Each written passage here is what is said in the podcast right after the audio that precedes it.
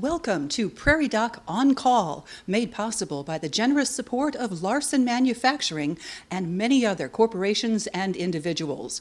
Their gifts to the Healing Words Foundation, a 501c3, provide 100% of the funding for all Prairie Doc programs.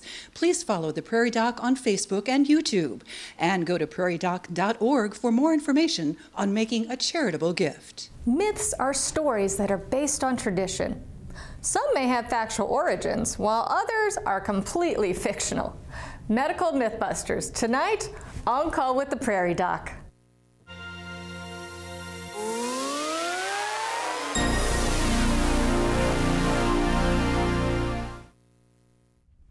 If you swallow gum, it will sit in your body for seven years before you can digest it. When a jellyfish stings you, the first thing you should do is pee on the injury to neutralize the sting. And sitting too close to the TV can ruin your eyes. At some point in your life, you probably heard one of those statements, and others like them. Your parents may have even used them to get you to do things when you were a child to trying to get you to be healthy, like taking a break from watching television. Many of these old wives' tales and myths have been with us for centuries. But is there any merit to them, or are they merely stories passed down from generation to generation? Hello, I'm Dr. Jill Kruse, your Prairie Doc host this evening. Tonight's episode is part of our 22nd season, providing health information based on science, built on trust. Tonight we will discuss, debunk, or prove common medical myths and old wives' tales. Joining us to address this topic is Dr. Amy Cook from Sanford Health Brookings Clinic and Dr. Stephanie Broderson from Sanford 26 and Sycamore Family Medicine, and now moving up here to Brookings. All right, well, welcome and thank you for joining us today in the studio here in Brookings on the campus of South Dakota State University. Well, tell us a little bit about, yourself, Dr. Cook. You start. Yeah, I'm Dr. Amy Cook. I'm a family medicine physician here in Brookings, South Dakota. I went to school at SDSU and then I did my medical school training in uh, Omaha at the University of Nebraska Medical Center. And then I did my family medicine residency at the Center for Family Medicine in Sioux Falls, South Dakota. And then I came up to Brookings, and I've been here since 2016 at the Brookings Sanford Clinic. Excellent. So we got some jackrabbits in the room here. All right. Well, Dr. Broderson, introduce yourself to our audience. Oh, I'm Stephanie. Excuse me. I'm Stephanie Broderson, mm-hmm. and I also did undergrad here at SDSU just a little earlier. I went to medical school at University of South Dakota and I did my residency in the Army at Tripler Army Medical Center in Hawaii. So that was a little bit of a unique experience. I came back to Sioux Falls when I was done in the military, and I was practicing there for the last 24 years. And I'll actually be finishing up in Sioux Falls at the end of the month. And I am going to be up here then full time at the Sanford Clinic in Brookings. Well, welcome back to Jackrabbit Country. This Thank is great. You. All three of us uh, SDSU alums. That's fun. Yeah. All right. Well, Dr. Broderson, what's one of the more common medical myths or old wives' tales that you hear in your practice? Well, actually, the jellyfish sting is one that I heard quite a bit during my residency because I was living in Hawaii, and that was one of the very common things that we saw in also sea urchin stings, centipede mm-hmm. bites, things like that. Um, you know, there may be a little bit of truth to the rumor about peeing on it. Um, acid tends to help with the jellyfish sting. We actually just carried um, some Accent, um, the monosodium glutamate food additive that people sometimes use for meat tenderizing. Mm-hmm. That seems to, seemed to always do a good job. That was a recommendation from the locals. All right, so we've got our first plausible, but there's better options. Correct. All right, sounds good. So we don't want an episode of Friends going on here. Uh, no, no. Okay. All right, Dr. Cook, uh, do you have a particular myth that you've heard a lot from your patients or one that you heard growing up?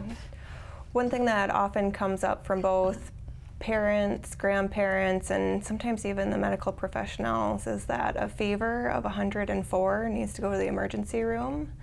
And uh, we just don't necessarily treat the number of the temperature, we treat the patient itself.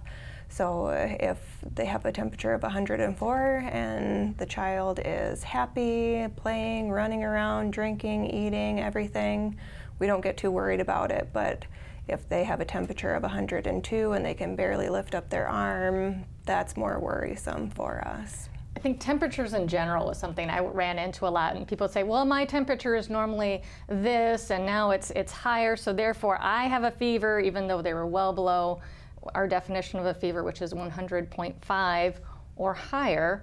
Um, I know there have been some studies done at looking at people with generations saying what is a normal temperature, and each generation, the baby boomers, Gen X, uh, millennials, have a different baseline body temperature. So when people say, "Yeah, mine's lower," yeah, you're probably your generation is probably a little bit lower, and then the next generation it's a little higher. So, you know, saying 98.6 is normal is not really normal.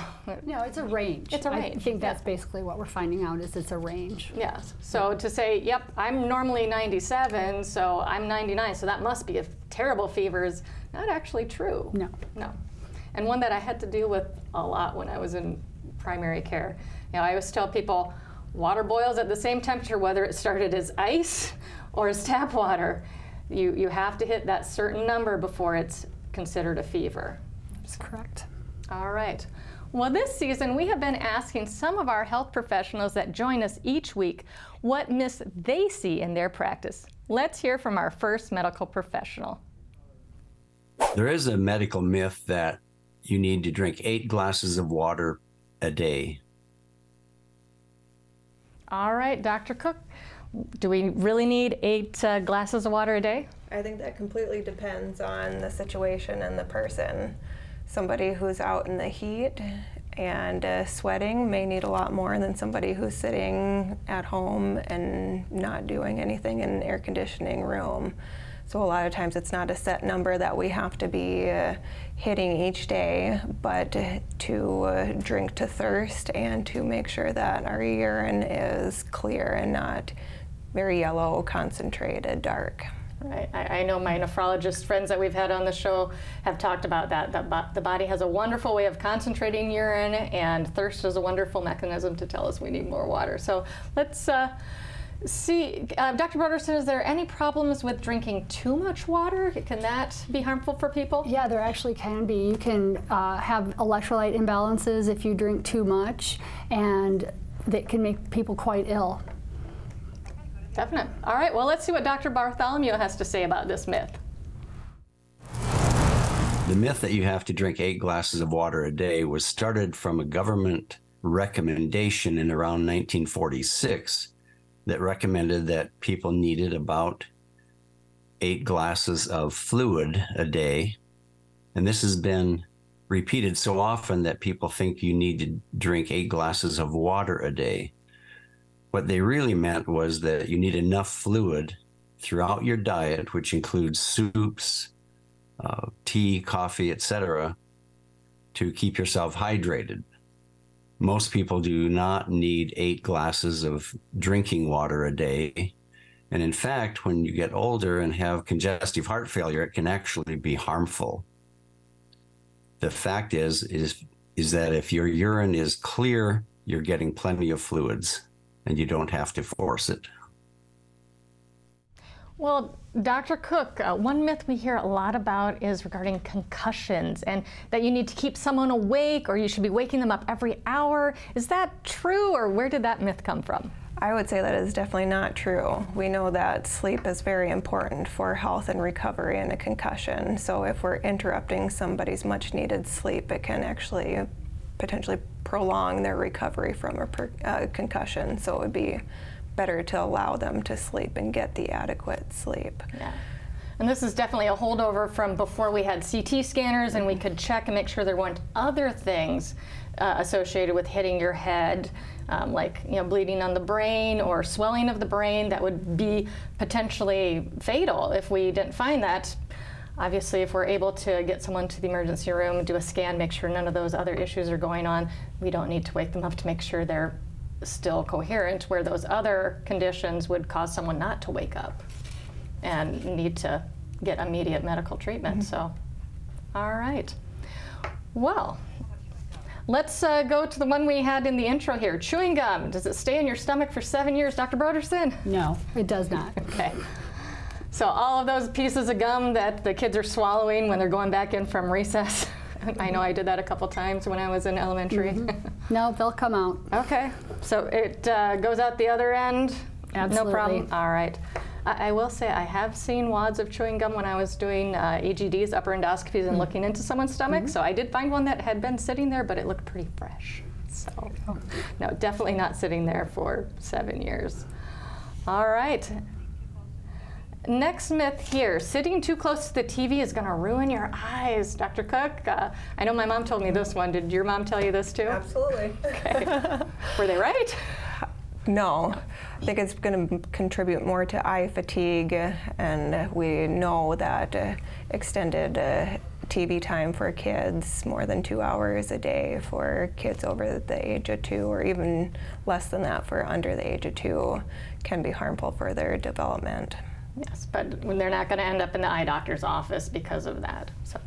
All right. Well, this should go back to your Hawaii experience. Mm-hmm. Do you need to wait an hour after eating to get back in the pool or go swimming? No, you really do not need to wait an hour. You should be fine. Some people were, you've heard stories about where they would get bad cramps or things like that, but no, that's that is definitely just a myth. Yeah, as a former lifeguard, I could say it's it's what moms used again. I think to get you out of the mm-hmm. pool and home to calm down a little bit before you went back. So.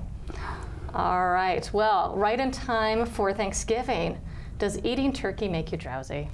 We, we talked about the tryptophan. Mm-hmm. Yes, this has been passed around for many, many years, but I don't believe there's been any studies that show that tryptophan really causes drowsiness in the turkey. It's probably more that you overate and all that excitement and such. It's making you tired. And the extra carbs with mm-hmm. the rolls and the sweet potatoes and the mashed potatoes mm-hmm. and yeah, definitely.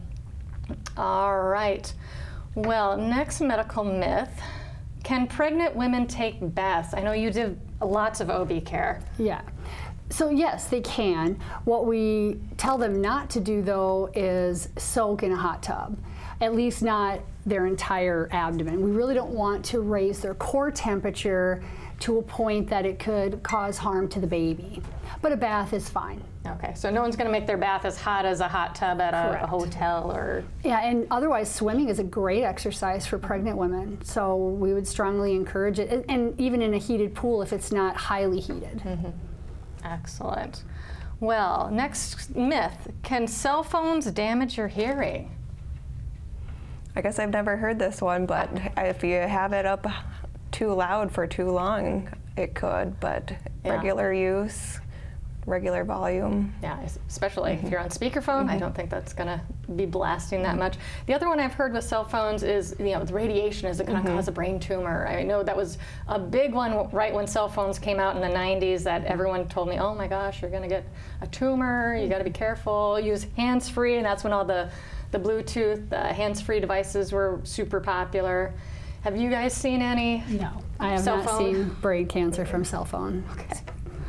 All right. Well, let's go to our next video. Many people seem to believe that is something is natural, that is, it comes directly from nature, it must be safe and good for you. That simply is not true. All right, well, Dr. Broderson, we're talking about vitamins, supplements that they tout since they're natural, they must be safe, they must be good. Not necessarily. I think there are too many variations on what natural is. I mean, I think there's not good defined. There, there's some terminologies that have some definitions to them, but not all of them are very clear.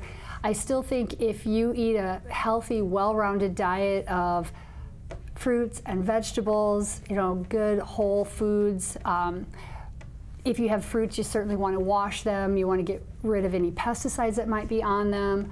Uh, some people choose to have organic produce, and that's all fine. But the key is a good variety of fruits, vegetables, and everything in your diet should give you most of what you need. And you most of the time wouldn't even need to necessarily have to take a vitamin. All right. So, and then talking also about how the FDA doesn't regulate these because these aren't considered drugs, they're considered supplements. So, what you get in one brand of vitamins may be completely different than the next or batch to batch from the same company. That's absolutely true, and that's a bit of a problem when you're trying to uh, guide patients with that. So. All right, excellent. Well, let's see what uh, the answer is here from Dr. Dean. There are many totally natural substances which are dangerous and actually, in fact, potentially deadly. Just to name a few arsenic, asbestos, lead, mercury, rattlesnake venom, anthrax. All of these are totally natural, but are very dangerous.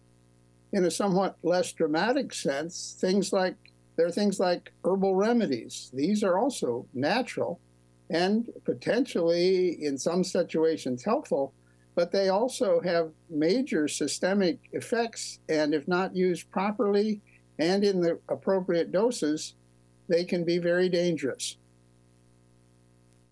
All right. Well, always make sure to talk with your doctor about supplements and vitamins. There can be interactions, especially uh, with blood thinners. I know with, with certain supplements and vitamins, or like St. John's worts with antidepressants. You really have to be careful with mixing some of these medications, even though they're over the counter and uh, not a prescription, they can interact with those prescription medications. So definitely something to talk with the pharmacist, talk with your doctor about, and make sure that what you're taking is safe and that we know about it. Right.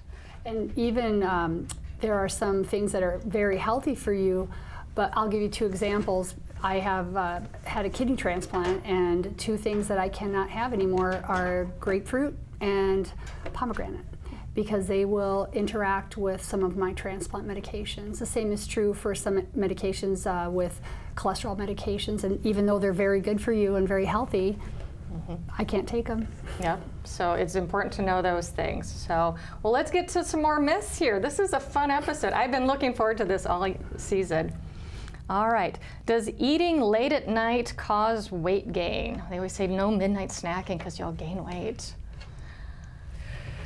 Sometimes it can. If uh, um, there are some uh, disordered eating habits that we can uh, absorb calories differently than during the day. And if you're taking in a lot of calories at night, there are some people who wake up in the middle of the night and don't even know that they're eating.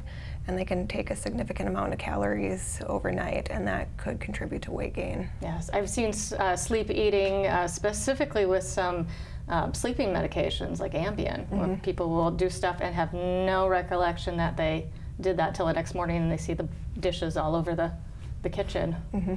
So, yes, definitely. So, another plausible. Mm-hmm. All right. Well, next myth Does drinking cranberry juice really help with a UTI, a bladder infection?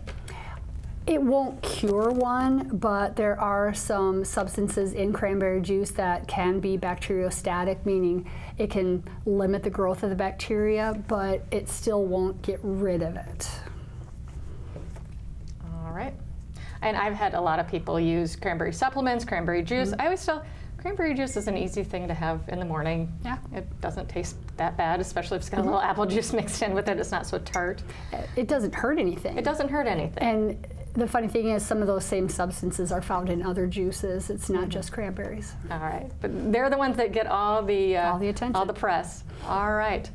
Well, more pregnancy myths. Uh, a woman can't get pregnant during her period. Generally speaking, that is true, but that is not an absolute. Yeah. So can't use that as your absolutely planning. Not. No. All right. Well. How about another bedtime myth? Does drinking warm milk help you sleep better, Dr. Cook? If you feel like it does, go for it, but I don't think it's going to be your cure all for insomnia. No. So, but definitely if you use it as part of a good sleep hygiene, I think we talk about sleep hygiene being so important for people getting mm-hmm. good rest of going to bed at the same time every night, getting up at the same time, even during the weekends, despite my love of sleeping in you know, limiting uses of phones and tablets before bed and that blue light exposure. I think just really good habits with that, having your bedroom be a place where you sleep and using that rather than, I would say, trying to rely on warm milk to fix your problem. Mm-hmm. All right. Well, another myth here. Uh, as we're hitting the winter months, do you lose most of your body heat through your head? We've heard that one. I, Mom always said I had to put a hat on because that's where I'm losing all my heat. You can lose some heat. It's actually a little bit more true for babies. Babies do lose a lot of the heat through their head, um, but as you get older and bigger, that's not true. And more so hair. Mm-hmm. All right. Sounds good. Speaking of hair, going out in the cold with wet hair, will that make you sick? No. No. I, I think I tested this one multiple times as a college freshman running late to class in the morning.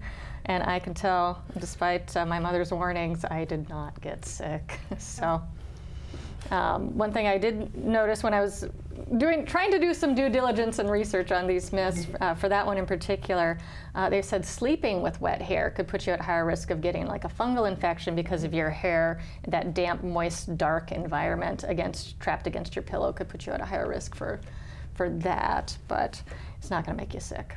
No. So, uh, all right, next myth. Can sugar make kids hyper? A, very important question right after Halloween.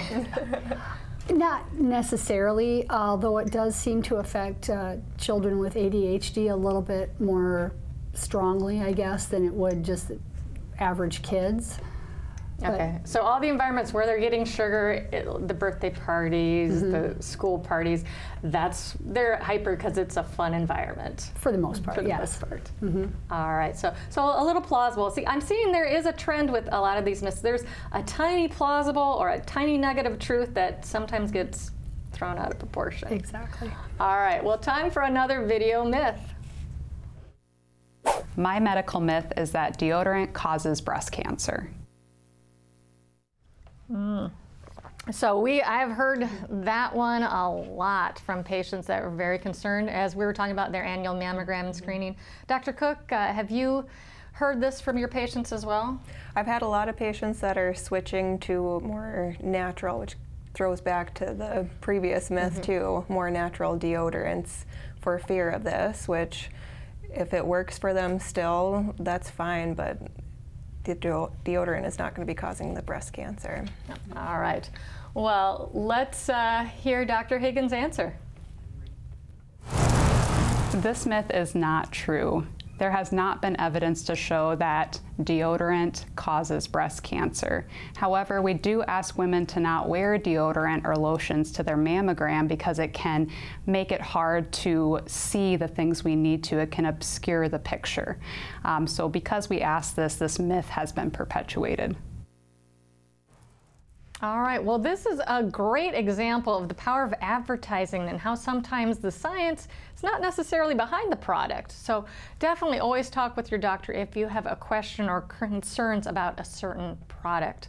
So, we have so many more myths to go through, but I think this has been a really informative uh, episode so far. So, our next myth babies get fevers when they're teething. Dr. Broderson, you've got lots of peds. Yeah, Patients. they, d- they don't get generally, they might have a slight increase in their temperature, but generally speaking, no, that's really not true. So if your six month old has a high fever, don't just blow it off and say they're teething and ignore it. Correct. To get it checked out. Could be something else. Could be ears. Could be. Oh, yeah, it could be a virus, it could be an ear infection. Tons of things. Oh, absolutely. All right. Well, this was my favorite uh, myth that I uh, did some research on busting. Cracking joints causes arthritis. Dr. Cook? No. No. I think it's just more of the the popping of the joints. Um, I don't even know where this would have came from, but it's more of your genetics that's going to predispose you to, and and carrying excess weight can predispose you to uh, Yes. arthritis. Yeah, so I talked about this on the radio show. There was a doctor that actually cracked his knuckles twice a day on his left hand for 50 years and left his right hand, never cracked it as a control, and didn't get arthritis in either hand. So the cracking of the knuckles, you're just gapping the joint. There's synovial fluid, and then you get a little bubble in that synovial fluid, and it pops just like snapping your gum. So you're not. That's that's making the sound. It's not the knuckles or the bones rubbing and grinding against each other. Right. All right. Well, next myth: Are eating carrots good for your eyesight? I mean, they contain a lot of vitamin A, which is definitely helpful for eyesight, but you can get vitamin A from other sources as well. All right. Well, this was another one I had fun researching on and found out that the this goes back to World War II, another World War II myth. Um, the Royal Air Force was talking about how their pilots were eating so many carrots, and that's why they had such good vision and they could shoot down the enemy. They were actually using radar. and they did not want to give away to any of the uh, enemies that they were using radar technology to find their targets and shoot them. So that's where the myth was born. A a little espionage uh, going on here, and it stuck. That's a good one. Yeah, I thought that was fascinating. All right. Well, we're in that time of year. Should you feed a cold and starve a fever? I've heard that one from my grandma. No. No. No. Make sure you stay well hydrated at all times. Okay. So if you feel like eating, eat. Exactly. So what about chicken soup? it's not going to hurt anything, but it's not going to cure you. Can feel nice going down a sore throat. There you mm-hmm. go. So a good way to get vitamins, nutrients, mm-hmm. liquids, which is always important. I always tell people if you don't feel like eating, that's fine as long as you keep drinking. Because sometimes when you're sick, you don't you don't mm-hmm. feel like eating. No, you don't. So don't force it. But that's a good way to get some good food in you to stay mm-hmm. hydrated. All right. Well, does wearing a copper bracelet help with arthritis? You know, for the hand that we didn't crack the knuckles. I would say no. Yeah, I've, I've seen a lot of the kiosks in the mall with, with copper. Um, a lot of anecdotal evidence with that, but I mm-hmm. don't see anything published talking about copper bracelets or copper insoles or copper anything. And as long as you're not spending a lot of money, it's pretty low risk though. Yep. Mm-hmm. So, y- again, I would say, yeah, we talk about risk benefit mm-hmm. ratios with medicine all the time. Risk is very low. If you get a benefit, great. But like you said, mm-hmm. don't spend a lot of money expecting a dramatic result. So, all right. Well, let's keep hitting some more myths here. We are mm-hmm. just busting myths left and right. Oh, this is one that always makes me nervous when I hear people repeat it. We'll put, uh, will putting butter on a burn ease the pain? Not that I'm So aware. please don't do that. Especially if there's salt in it, it might actually hurt worse. Mhm. And that oil is going to trap that heat in. Mm-hmm. So, what would you guys recommend to put on a burn? Ice or cool Cool pads. water. water, Yep, I always say cool water. What about aloe, or do you guys use? Um, I think aloe is fine. It is it is helpful for burns, and it's a it will allow the wound to breathe and release the heat. Um, it'll keep it moisturized. So I don't think that's a bad thing. Yep. And I know we've talked with our dermatologist one time about medicinal honey with wound care. I, I haven't used that much Mm-hmm. in my practice, but I know that that is also an, an option that we Right. could use. Yeah, So, a little bit more expensive. You don't want to use the stuff out of the bear. Right. But there is medical grade honey that you can order, I think, over the counter from Amazon. I believe so. Yes. So, all right. Well, another Halloween related. Uh, does eating chocolate cause acne? No, No. neither does pizza. Okay, so so what does cause acne? Bacteria. Bacteria. All right.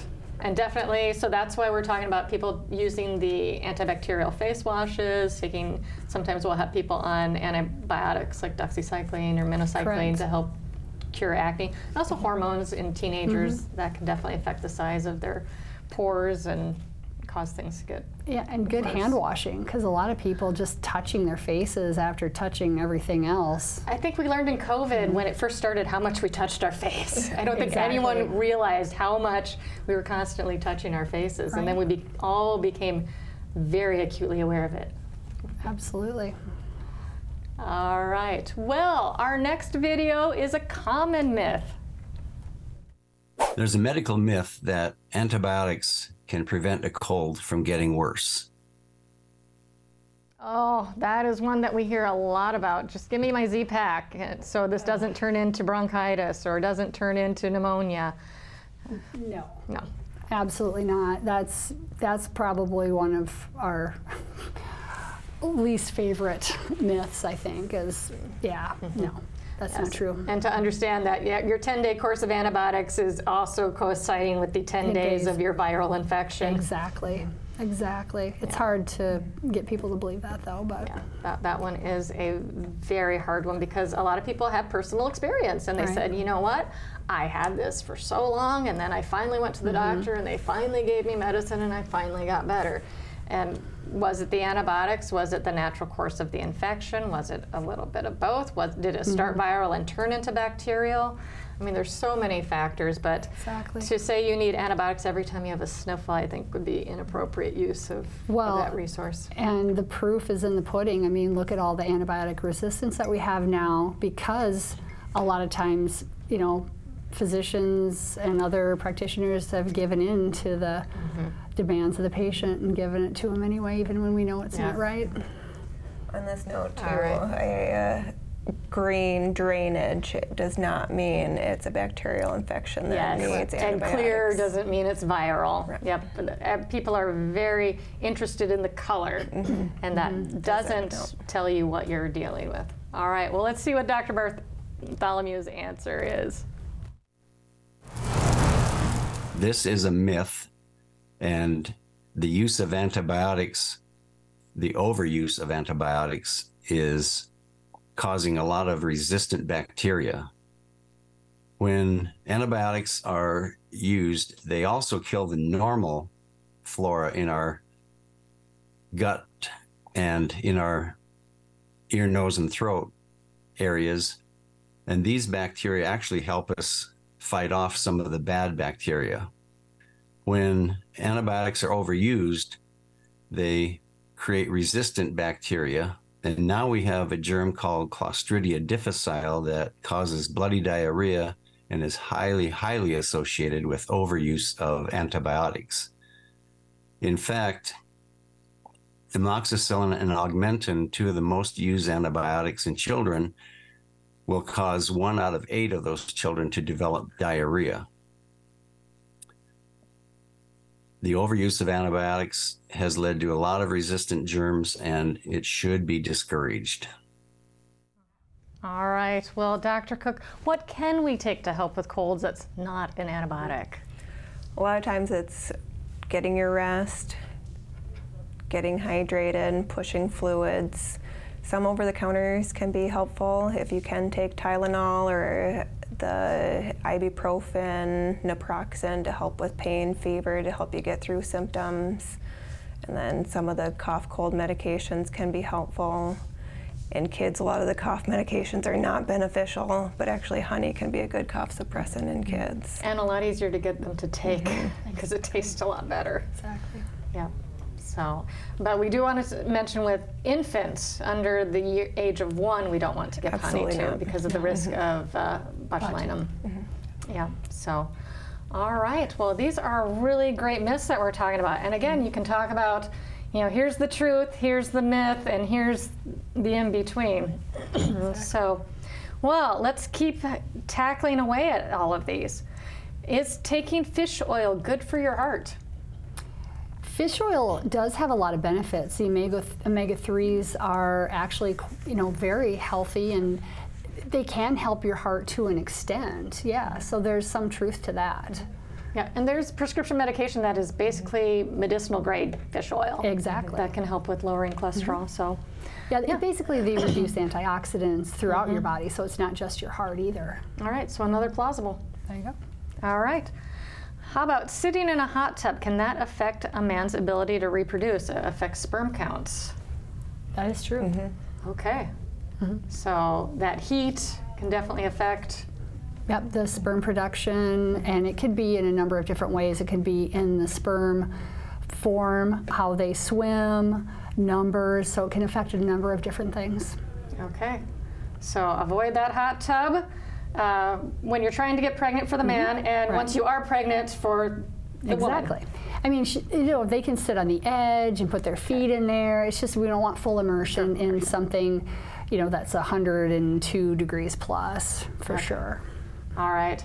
How about also, there's a lot of myths regarding fertility and Mm-hmm. um, how about tight underwear? Does that Actually, that is potentially true. potentially true? because it holds the testicles up close to the body where there's increased heat. Um, so if there's problems and you wear tight underwear, you might want to consider a looser underwear like a boxer. Okay, there we go. So plausible. All right. Can standing up straight for a long time make you faint, Dr. Cook? We always hear that. If you lock your knees and stand, you're going to faint. And you know what? We've seen it. You get all that pooling of the blood down to your legs, and uh, eventually your blood pressure is going to drop. Mm-hmm. Definitely, it, it, always seems to happen at a choir concert where Exactly. people are tight, packed in. Usually, someone in the middle rows. I was glad I was short because I was always in the front. it was a little bit cooler up front there. So, but definitely, don't lock those legs and don't stand in one position too long. All right. Well, we are in cold and flu season. How about taking vitamin C? Will that keep a cold away? Won't keep it away, but vitamin C does help kind of boost, your immune system. So it's definitely potentially helpful, but it won't make it. It won't keep it away. Okay. So, plausible, mm-hmm. plausible benefit, Right. low risk. Exactly. Again, if you're not taking, you know, super therapeutic doses higher than, you know, the recommended you know, water soluble vitamins. If you take more than you need, you're just gonna pee it out. Very so. expensive urine. That's exactly right. All right. Well, lots of pregnancy myths. If a woman carries low, does that mean it's a boy? Nope. All the all the things. If it means it, it's a boy or a girl, are any of those? Nope. Nope. They're all voodoo. Okay. What about the heartbeat? uh, Like average heart rate? Nope. Nope. I actually tracked that in residency just for fun. No, Okay. absolutely not true. So the ultrasound's probably a li- little bit more accurate way of- Absolutely. of, telling. How about uh, heartburn and hair? We always talk about, oh, baby's gonna have lots of hair. mom's Not got heartburn. proven. We, s- we see a lot of it though. I see a lot of babies with hair though. Exactly. So- exactly. But no, some moms do claim that you know the baby that had the more hair was the one that caused them the most heartburn and discomfort. But there's no actual proof. Okay. All right. How about this one? Does coffee stunt your growth? I know lots of my colleagues will need to know about that one. Um, no. No. Okay. Which is good because I was always, I think that's again how you keep kids away from drinking your coffee as a grown up. Say, oh, it'll stunt your growth. You can't have it. So, Nope. all right. How about this one? Does plucking gray hairs make more grow in their place? No. Let's see.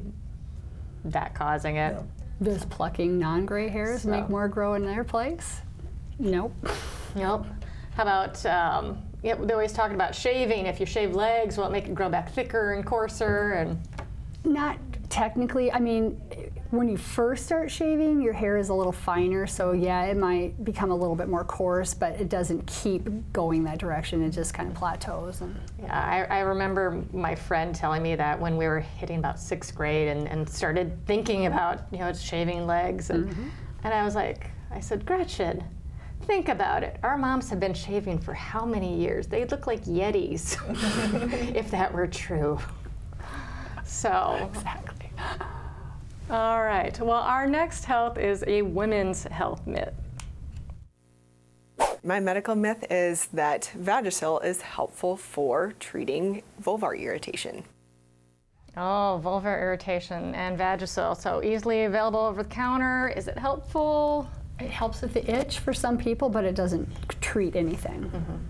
And you have to know what's causing it. You may mm-hmm. actually just delay getting treatment for something like a yeast infection, mm-hmm. lichen planus. You know, it could really delay finding something that's potentially dangerous that needs to get treated. Correct. So, all right.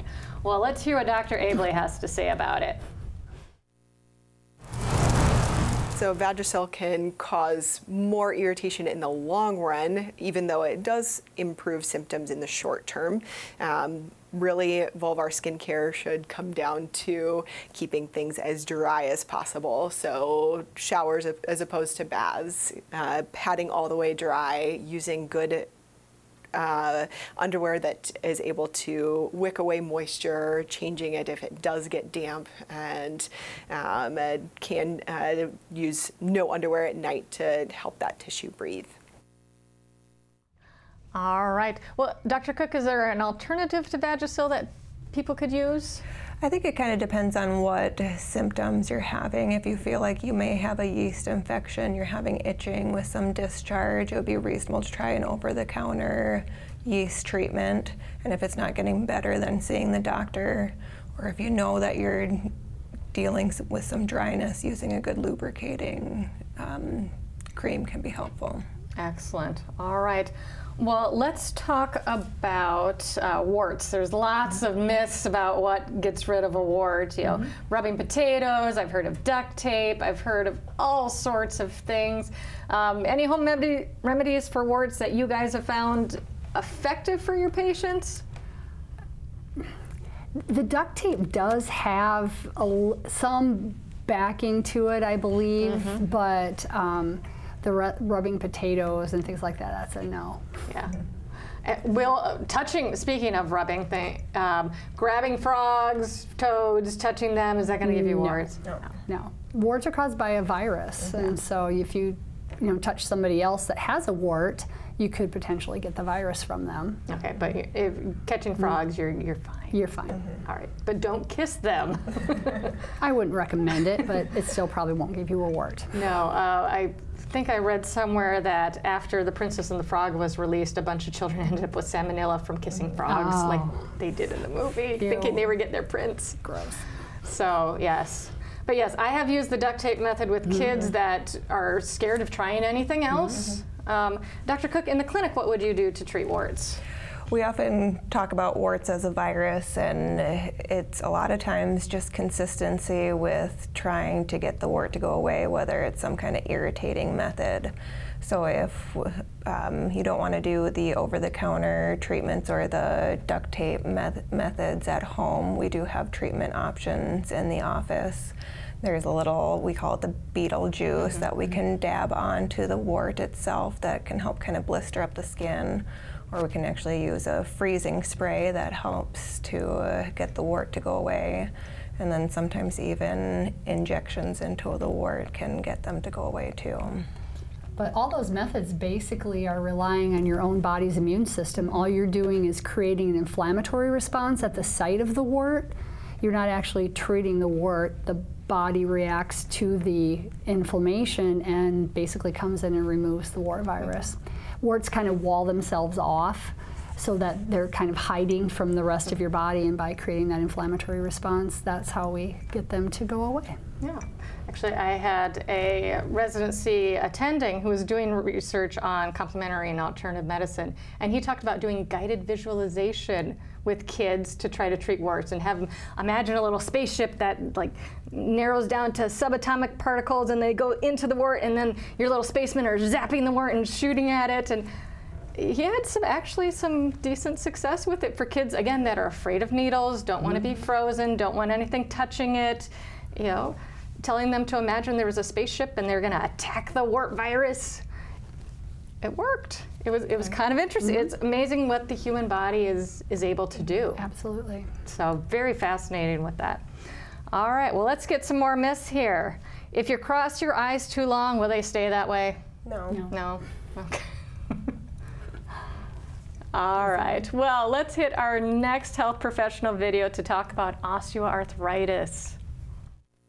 Uh, one medical myth is that after a total joint replacement or a hip, total hip or total knee replacement, you can uh, redevelop osteoarthritis. Well, Dr. Broderson, um, do you have patients that deal with osteoarthritis? Oh, absolutely. It's very common. Extremely common. All right. So, uh, what would you tell people if they came in and asked that? Well, um, what was what was the question again? I guess. I think I missed the question part. The knee is replaced. If the knee, once the knee is replaced, can you redevelop Can you get arthritis? it arthritis in that? Well, no, because no. the joint is gone. It's not there. Yeah, no, it's, it's okay. gone. it's just the mechanics. Yep. There you go. So, all right. Well, let's hear what Dr. Rasmussen's answer is. Uh, the fact is, when you have a total joint replacement, you've replaced all of the cartilage surface with uh, a mechanical component. Um, and thus there's no more room for cartilage to uh, wear out. This is in contrast to a partial uh, re uh, knee replacement or a hemiarthroplasty in which part of the joint is uh, maintained. All right. Well, Dr. Cook, what are some things we can do to help alleviate that aches and pains that people have with osteoarthritis mm -hmm. who don't get that total joint replacement? Mm -hmm. The least risky things would be topical, like doing heat or ice, whichever one feels better. Strengthening around the joint to help with the pain can be helpful. Sometimes compression or bracing can be helpful topical creams can be helpful too. And then if there's pain medications that you're able to take, like acetaminophen or ibuprofen, um, naproxen. All right, well, let's deal with our last video. It deals with palliative care. So, a medical myth associated with uh, palliative medicine and hospice is that palliative medicine and hospice, if, if you elect to go down that pathway with your care, will somehow um, shorten your life or that it's the same as giving up hope. All right. So, if you, I'm sure you both have patients that have been on hospice. Has that been your experience? Is it shortening life? Are we giving up? No, absolutely not. Um, people who go into palliative care already have a known shortened life expectancy due to illness or something. It doesn't even have to be illness, it just can be old age. So, no, actually, palliative care helps the patients and the families in particular because there are so many myths surrounding people's and dying. For example, uh, when my grandfather was kind of on a downhill slide, my grandmother was so worried about him eating. And, you know, it was when the hospice people came in and they explained to her that he really isn't hungry and actually eating would make him feel worse. She finally understood that it's okay that he's not eating.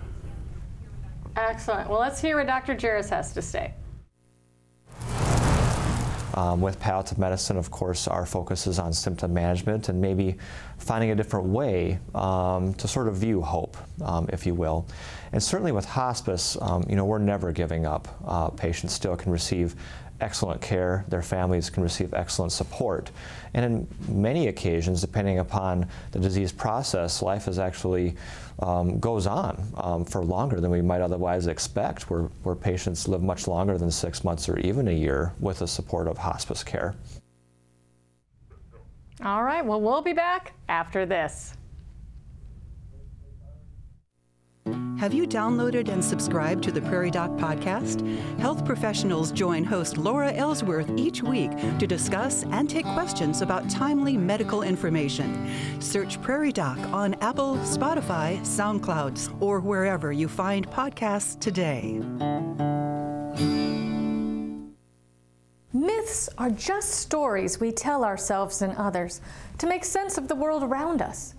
Myths convey beliefs or values and attempt to tell truths. In their effort to tell the truth, myths may exaggerate or misrepresent things. Sometimes this misrepresentation is innocent, while other times it is used as a tool to regulate or manipulate people. Myths can be used to give a sense of power and control in an overwhelming situation. Of the many types of myths, the ones that deal with medicine are particularly common. A person's life can feel out of control during times of sickness or injury.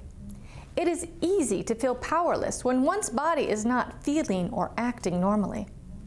A story that helps explain why this is happening can be comforting. A story can assign blame to whom or what caused this. It can also serve as a lesson or a warning to others. In every myth, there is usually some small bit of truth that makes it believable. Look at the myth going out with wet hair will cause you to catch pneumonia. It serves as a warning. If you do this, you could put your health in danger. Countless college students running late to early morning classes have tested this myth, including me. Science has proven that bacteria or viruses in the air entering your lungs cause pneumonia, not wet hair. If you Google does going out with wet hair make you sick? You will get over 50 million results in less than a second. If you look long enough, you will find at least one page to support whatever stance you want to take on this. Mayo Clinic and Cleveland Clinic both have websites stating this is a myth. Some websites say this is a myth, but and they go on to hypothesize subtle correlations between having wet hair and lowering nasal passage temperatures just enough to increase susceptibility to, to, a virus that may already be there. Of course, there will always be grandmothers who insist that they are right, regardless of what any doctor, institution, or the internet says. We live in an age of easy information. With so many answers and opinions, it's very easy to get overwhelmed and not know who or what to believe. This is why we at the Prairie Doc have strived to bring in experts each week to give health information that is based on science and built on trust. We know that without science, we cannot bring you accurate information. More importantly, without trust, it really does not matter what we tell you. We hope that over the last 20 years, we have earned that trust. Please continue to tune in to South Dakota Public Television, Facebook, or YouTube and ask those questions. We are here for you and truly look forward to discussing your questions each week. We will help you separate medical myth from fact so you can stay healthy out there.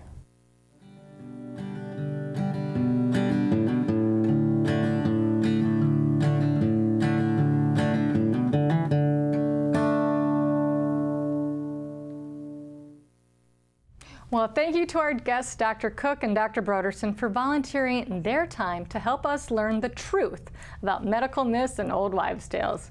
If you would like to see and hear more episodes of this program, please like and follow us on Facebook, Instagram, and YouTube, or visit us at prairiedoc.org.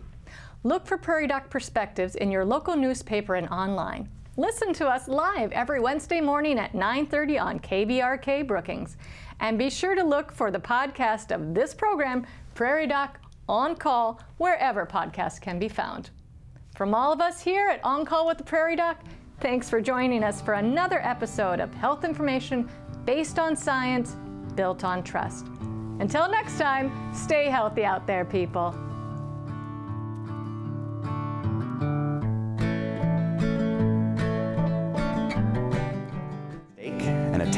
Very cells they were meant to protect? When your immune system turns on you.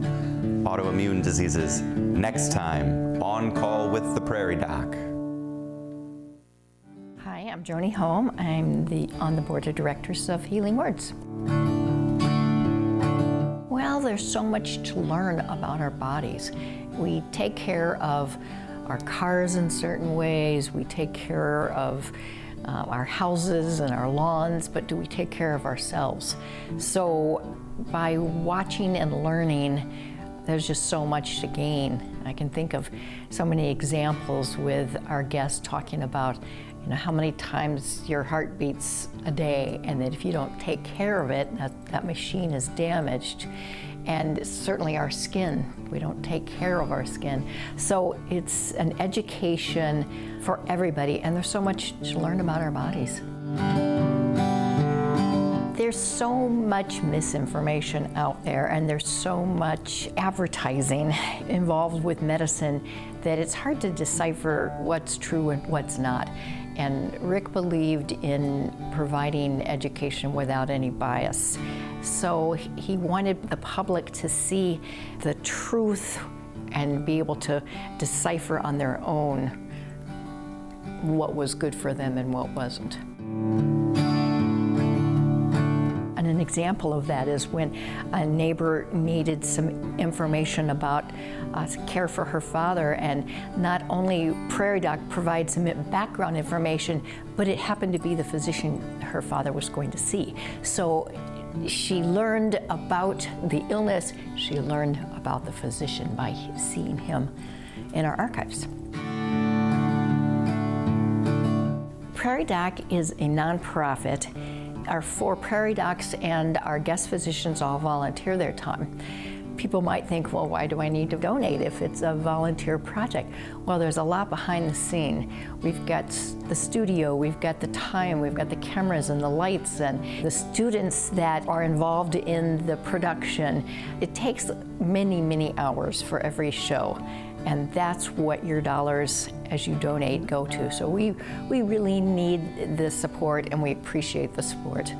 For more information, go online, www.prairiedoc.org. And to donate, you can mail a check to our post office box at 752 Brookings, South Dakota 57006, or you can go online. And there's on the top line, there's a little donate button And we really would appreciate your donations because we couldn't do this, A, if you weren't watching and enjoying it, but B, if we didn't have the donations for the ongoing cost. Thank you for your support.